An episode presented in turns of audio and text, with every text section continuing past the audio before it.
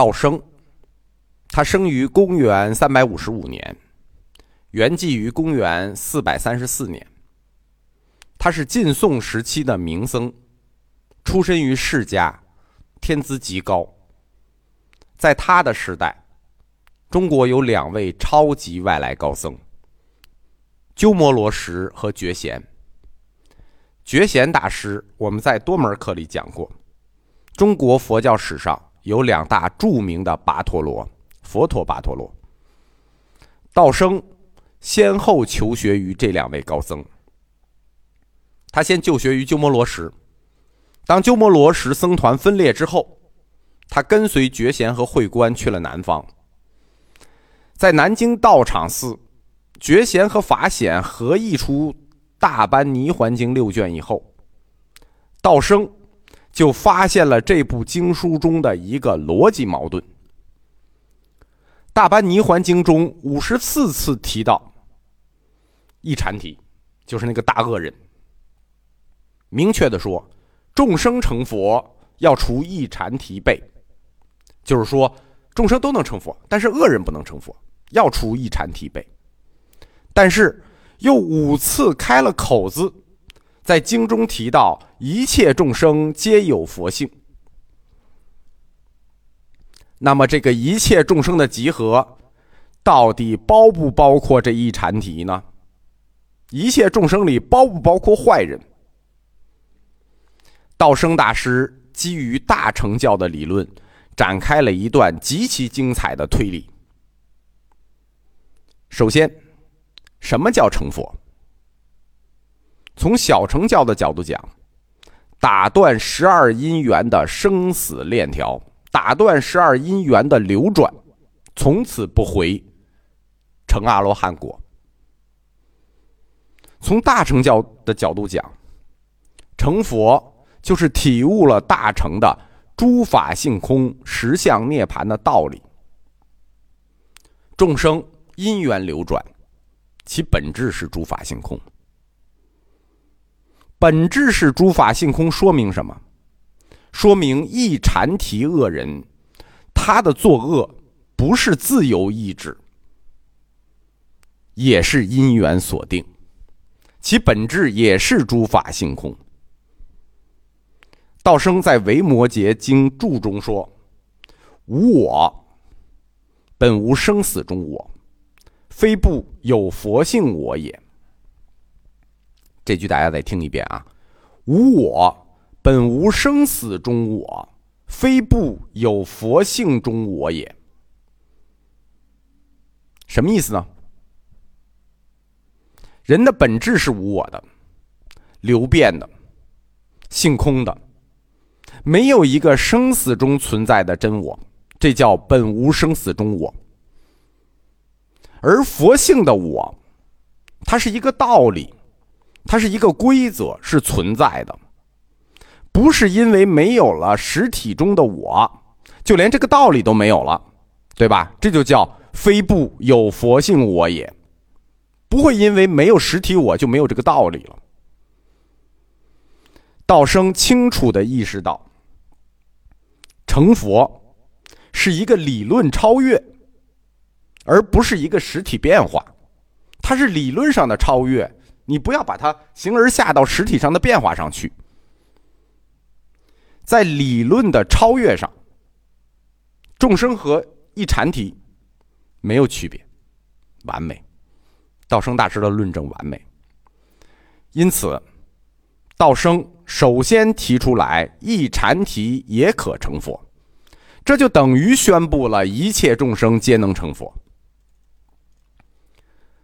道生的学术血统在那儿呢，他是当世两位大宗师的嫡传弟子，同时又是晋宋时期佛性涅盘学的领军人物。他这个观点一出，群情哗然。受到当时整个佛学界的批评和指责，从健康被轰到了苏州，又从苏州被轰到了庐山，道生从一位学界领袖沦落到了人人喊打、没人敢收容他的地步。道生老师很悲愤啊，他发下了一个誓言，说如果一切众生皆有佛性，一禅体也可成佛，是真正的佛理。那么，我死那天将具狮子座。什么叫狮子座呢？就是讲法的法坛，于狮子座上讲法，比喻为狮子吼。道生老师发出的这不是一个一般的誓言，就是说，如果一切众生皆能成佛，那么我死那天就死在狮子座上。这不是一般誓言，这跟窦娥冤发的那个六月飞雪性质是一样的。这种誓言，在宗教学中有一个专门的名字，叫真理行为 （act of truth）。act of truth 即真理行为。是一个普遍普遍的宗教信念，不光是佛教啊，包括基督教、伊斯兰教，它都有同一观念，就是相信真理是具有神力的，它能够创造奇迹。只要人能遵从真理去践行自己的信念，并且正式宣说，当真正的这个行为完成，所发的誓言就会实现。出现常人认为无法想象的奇迹。真理行为的公式就是 act of truth 的公式是：如果我说的是实话，那么将让什么什么事件发生，将让什么什么发生。这就是真理行为的公式。公元四百二十二年，北凉昙无谶译出了全本的《大般涅盘经》。又十年。传至健康。道生大师提出的一切众生皆有佛性，一禅体也可成佛，得到了印证。南朝学僧轰动，原来这真的是佛说啊！公元四百三十四年，南朝宋元嘉十一年，道生大师在庐山精舍生法座，讲解《涅盘经》，讲毕。道生神情淡然，闭目入定，圆寂于法座之上。真理行为发生了，就是他起的那个宗教誓言。真理行为发生了，大师据狮子座圆寂，天下禅林为之轰动。自此，中国佛教的主流彻底转向了佛性论。在北凉昙无谶。所翻译出来的《大般涅盘经》中，第二十七卷叫做《狮子吼菩萨品》。狮子吼菩萨在佛教中是不常见的一个菩萨，把法座引申为狮子座也不是常例。在这一品中有一段经文是这么说的：“是故狮子吼，狮子吼者，明决定说。”一切众生悉有佛性。这段经文就明确了，什么叫狮子吼？